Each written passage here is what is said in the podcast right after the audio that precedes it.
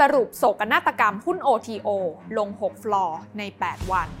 ถ้าถามว่าอะไรโหดร้ายที่สุดในโลกของการลงทุน เชื่อว่าทุกคนเนี่ยคงจะนึกถึงคำว่าขัดทุนจนหมดตัวนะคะ และในช่วงที่ผ่านมานะคะ มีปรากฏการขัดทุนจนหมดตัวเกิดขึ้นกับหุ้นตัวหนึ่งค่ะ และหุ้นตัวนั้นก็คือ OTO เพราะถ้าเราซื้อหุ้นตัวนี้เมื่อ 8 วันที่ผ่านมาที่มูลค่า 100 บาท 8 วันผ่านไป หุ้นตัวนี้จะมีมูลค่าเหลือแค่ 13 บาทเท่านั้น แล้วมันเกิดอะไรขึ้นกับหุ้น OTO ลงทุนแมนจะเล่าให้ฟังแบบเข้าใจง่าย ๆ ค่ะ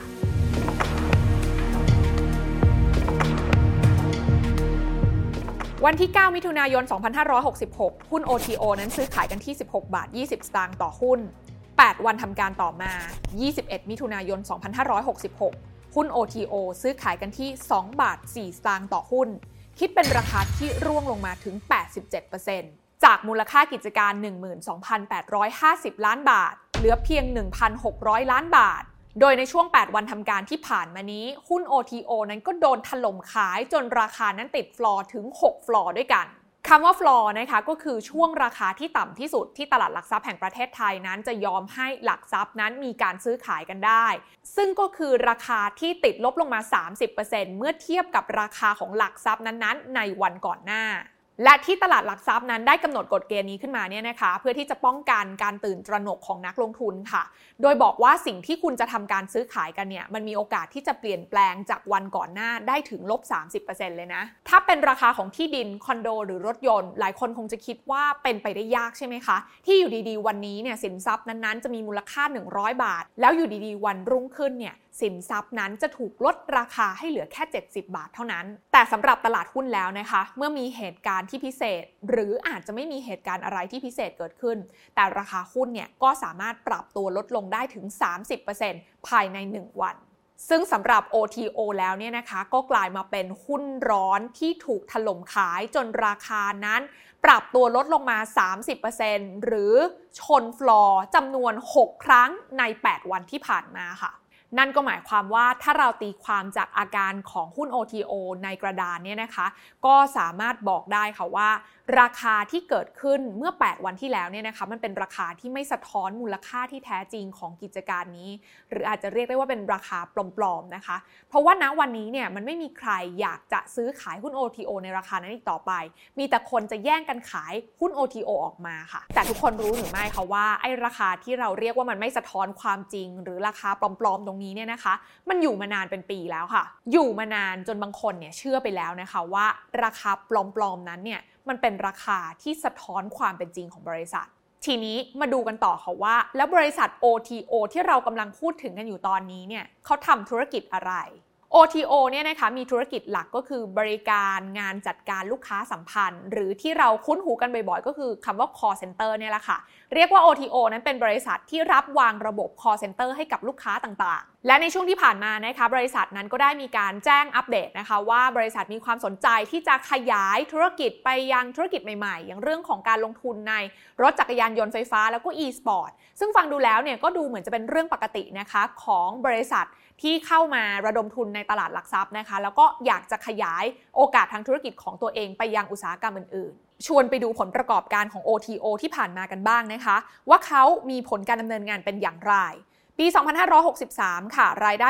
685 ล้านบาท ขาดทุน 49 ล้านบาท ปี 2564 รายได้ 657 ล้านบาท กำไร 56 ล้านบาท ปี 2565 ที่ผ่านมานะคะรายได้ 635 ล้านบาท ขาดทุน 116 ล้านบาท จากผลประกอบการที่ทุกคนได้เห็นตัวเลขของ OTO ไป ก็จะพบว่ารายได้เนี่ยไม่ได้เติบโตอะไรนะคะ ส่วนของกำไรก็มีทั้งกำไรบ้าง แล้วก็ขาดทุนบ้าง แต่ที่น่าเป็นที่สังเกตก็คือว่าช่วง 2-3 ปีที่ผ่านมานั้นเนี่ยราคาหุ้นของ OTO นั้นปรับตัวขึ้นอย่างมีนัยสำคัญ ซึ่งถ้าเรามาดูจากกราฟราคานะคะ ก็จะพบว่าปี 2563 ค่ะ หุ้น OTO นั้นเคยซื้อขายกันที่ระดับ 2 บาทนะคะ ก่อนจะมีคนมาไล่ราคาซื้อหุ้นตัวนี้จนขึ้นมาทำจุดสูงสุดที่ 24 บาท 40 สตางค์เมื่อเดือนก่อนนี้เอง คิดเป็นผลตอบแทน 12 เด้งใน 2 ปี ทั้งทั้งที่รายได้ของบริษัทเนี่ยอยู่ในระดับเดิม สำหรับเหตุการณ์สำคัญที่เกิดขึ้นในปีนี้ที่ OTO ได้เคยออกมาชี้แจงเนี่ยนะคะ เขาบอกว่า OTO เนี่ยกำลังอยู่ในช่วงของการขยายกิจการ ก็เลยจำเป็นที่จะต้องหาแหล่งเงินทุนเข้ามา เพื่อจะรองรับกับการขยายกิจการนี้นะคะ ซึ่งแหล่งเงินทุนนั้นเนี่ยก็จะมาจากทั้งการออกวอร์เรนต์แล้วก็การเพิ่มทุน คำว่า warrant ที่ OTO พูดถึงเนี่ยนะคะ อธิบายง่ายๆ ก็คือการเพิ่มทุนในอนาคตนั่นเองค่ะ บริษัทนั้นจะมีการออก warrant เพื่อเป็นสิทธิ์ให้กับผู้ที่ซื้อเนี่ยนะคะ สามารถใช้สิทธิ์ตัวนี้ไปแปลงเป็นหุ้นสามัญในอนาคตได้ซึ่งสิทธิ์นั้นก็จะมีราคาในการที่จะใช้สิทธิ์เพื่อแปลงเป็นหุ้นอยู่ โดยการแปลง OTO warrant 1 ไปเป็นหุ้น OTO 1 หุ้นเนี่ยนะคะ จะมีราคาใช้สิทธิ์อยู่ที่ 3 บาทค่ะ แล้วก็จะมีกำหนดระยะเวลาในการแปลงสิทธิ์นี้เนี่ยนะคะ 2 ช่วงด้วยกัน ช่วงแรกก็คือวันที่ 30 พฤษภาคมที่ผ่านมานะคะ เมื่อสิ้นเดือนที่ผ่านมานี่เอง กับอีกช่วงหนึ่งก็คือวันที่ 29 พฤศจิกายน 2567 และสิ่งที่เกิดขึ้นเมื่อสิ้นสุดช่วงของการแปลง warrant รอบแรกที่ผ่านมาในช่วงสินเดือนพฤษภาคมก็คือ หุ้น OTO อยู่ที่ราคา 23 บาท 60 สตางค์นะคะ ส่วน OTO Warrant 1 นั้น ราคาอยู่ที่ 6 บาท 85 สตางค์จำได้ไหมคะ เมื่อกี้บอกไปแล้วว่าราคาแปลงสิทธิ์นั้นอยู่ที่ 3 บาท แปลว่าถ้าเราซื้อ Warrant มาแปลงเป็นหุ้นต้นทุนเราเนี่ยก็จะเท่ากับ 6 บาท 85 สตางค์ที่เป็นราคา Warrant บวกกับ 3 บาทที่เป็นราคาแปลงสิทธิ์ รวมกันเนี่ยนะคะ เราจะมีต้นทุนในการแปลงเป็นหุ้น OTO อยู่ที่ 9 บาท 85 สตางค์ ซึ่งแน่นอนค่ะ ถ้าเราดูจากตัวเลขตรงนี้นะคะ ก็หมายความว่าต้นทุน 9 บาท 85 สตางค์ที่เราซื้อวอร์เรนต์มาเพื่อแปลงเป็นหุ้น OTO เราจะเอาหุ้น OTO นั้นมาขายในกระดานได้ในราคา 23 บาท 60 สตางค์ก็จะสามารถทำกำไรได้มากถึง 140%สำหรับนักลงทุนมือใหม่นะคะ หลายคนอาจจะคิดว่านี่คือโอกาสอันงดงามค่ะ ที่จะทำให้เรานั้นทำกำไรได้แบบง่ายๆใช่ไหมคะ แต่อย่าลืมนะคะว่าในตลาดหุ้นบ้านเราเนี่ยคนฉลาดมีอยู่เต็มไปหมด เรื่องนี้โอกาสที่ง่าย ๆ แบบนี้มันต้องมีอะไรซ่อนอยู่แน่นอน อย่างน้อยๆ ความผิดพลาดมันน่าจะเกิดขึ้นไม่ที่ราคาหุ้นก็ราคาของวอร์เรนต์เพราะถ้าราคาหุ้นนั้นควรจะอยู่ที่ 23 บาท 60 สตางค์จริง ก็ต้องมีคนอยากได้วอร์เรนต์จนไปกวาดซื้อวอร์เรนต์จนทำให้ราคาวอร์เรนต์นั้นมีราคาที่สูงกว่าราคานี้ การผิดพลาดของกลไกราคาตลาดแบบนี้นะคะ น่าจะเป็นสัญญาณเตือนแรกที่บอกเราว่าเหตุการณ์นี้น่าจะมีอะไรผิดปกติ เพราะสิ่งที่นักลงทุนคิดว่ามันเป็นโอกาสทำกำไรที่สวยหรูเนี่ยมันมีช่องโหว่อยู่ค่ะ และช่องโหว่นั้นนะคะก็คือระยะเวลาในการที่เราจะใช้สิทธิ์แปลงวอร์เรนต์จนกระทั่งเราได้รับหุ้น OTO เข้ามาในพอร์ตเราค่ะ เพราะถึงแม้ว่าเรานั้นจะใช้สิทธิ์แปลงวอร์เรนต์นี้ตั้งแต่ช่วงสิ้นเดือนพฤษภาคมที่ผ่านมานะคะ แต่กว่าเราจะได้หุ้น OTO เข้ามาอยู่ในพอร์ตเราเนี่ยก็คือวันที่ 19 มิถุนายน 2566 นั่นแปลว่าช่วงเวลาวันที่1ถึง19 มิถุนายนที่ผ่านมานั้น ราคาของหุ้น OTO อาจจะไม่ได้อยู่ในระดับ 23 บาท 60 สตางค์เหมือนที่เราคิดไว้ว่าเราจะทำกำไรได้แบบหมูหมูเพราะสิ่งที่เกิดขึ้นก็คือราคาหุ้น OTO ร่วงลงติดฟลอร์ ฟลอร์แล้ว ฟลอร์เล่า สิ่งที่หุ้นนี้ทำราคาสูงมา 2 ปี มาเฉลยก็วันนี้ค่ะ นั่นก็คือคนขายหุ้น OTO ยอมขายได้ทุกราคา ซึ่งถ้าเขาไม่ขาย คนที่ได้หุ้นใหม่มาจากการแปลงวอร์เรนต์ก็จะมาแย่งขายอยู่ดี จนในวันที่ 19 มิถุนายน 2566 หุ้น OTO นั้นร่วงลงมามีราคาเหลือเพียงหุ้นละ 3 บาท 42 สตางค์ เท่ากับว่าต้นทุน 9 บาท 85 สตางค์ของคนที่ใช้สิทธิ์แปลงวอร์เรนต์แทนที่จะได้กำไร กลับกลายเป็นหมูโดยสมบูรณ์แบบ เพราะขาดทุนมากถึง 65%ในทันที มาถึงตอนนี้หลายคนคงจะสงสัยใช่ไหมคะว่า แล้วทำไมผู้ถือหุ้น OTO นั้นถึงยอมที่จะขายหุ้นตัวนี้ในทุกราคา สาเหตุหลักของคนที่จะยอมขายทุกราคาแบบนี้ ก็อาจจะเป็นไปได้ว่าเขานั้นได้กำไรมาจากช่องทางอื่นแล้วค่ะ ซึ่งช่องทางที่มีโอกาสเป็นไปได้จะมีอะไรกันบ้าง ลองมาดูกันค่ะ ข้อแรกต้นทุนของหุ้น OTO ที่ได้มาต่ำกว่าราคา 23 บาท 60 สตางค์มาก มากแบบหลายเท่าตัวนะคะ คนที่ขายเนี่ยจึงยอมขายได้ทุกราคา เพราะว่าเขาไม่ได้เดือดร้อนอะไร ข้อที่ 2 ก็คือผู้ขายเนี่ยอาจจะเป็นผู้ถือหุ้นใหญ่ในบริษัทเมื่อบริษัทได้รับเงินค่าแปลงวอร์เรนต์ก็แปลว่าผู้ถือหุ้นใหญ่ก็จะได้ประโยชน์จากเงินส่วนนั้นที่บริษัทได้รับไปแล้ว โดยจากรายงานการแปลงสิทธิ์ บริษัทได้รับเงินค่าแปลงสิทธิ์จากวอร์เรนต์มาเป็นหุ้น เป็นจำนวนเงิน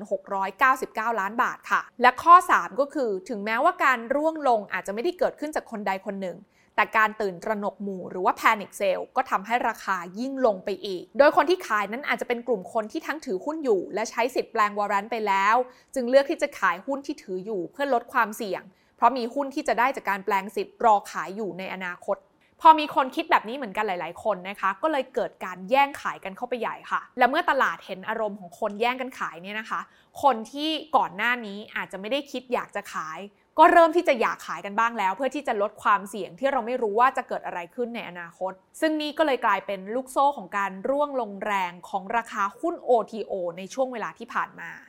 นอกจากนี้ยังมีอีกหนึ่งเหตุการณ์ที่เกิดขึ้นไล่เลี่ยกันนะคะ นั่นก็คือบริษัทนั้นได้มีการแจ้งการลาออกของ CEO ค่ะ ซึ่งแน่นอนว่าเรื่องนี้เป็นสัญญาณที่ไม่ดีเลย แล้วราคาหุ้น OTO ที่ถูกถล่มขายอย่างหนักในช่วงเวลาที่ผ่านมาเนี่ยนะคะ ก็แน่นอนค่ะว่าส่งผลกระทบต่อแผนการเพิ่มทุนของบริษัท ที่ก่อนหน้านี้ตั้งราคาไว้ว่าจะมีการเพิ่มทุนที่หุ้นละ 16 บาทนะคะ แน่นอนค่ะว่าตอนนี้ราคาในกระดานอยู่ที่ระดับประมาณ 2 บาท คงไม่มีใครอยากจะควักเงินในกระเป๋ามาซื้อหุ้นเพิ่มทุนของ OTO ในราคา 16 บาทอีกต่อไปจากตรงนี้นะคะก็คงจะพอสรุปได้ค่ะว่า OTO นั้นกลายเป็นเครื่องมือของการปั่นมูลค่าขึ้นมาตลอดระยะเวลา2ปีปีที่ผ่านมานะคะ ซึ่งวันนี้เนี่ยก็ต้องบอกว่าน่าจะกลายเป็นวันที่เรียกว่าฟินาเล่เป็นวันที่แสดงฉากจบของหุ้น OTO อย่างแท้จริง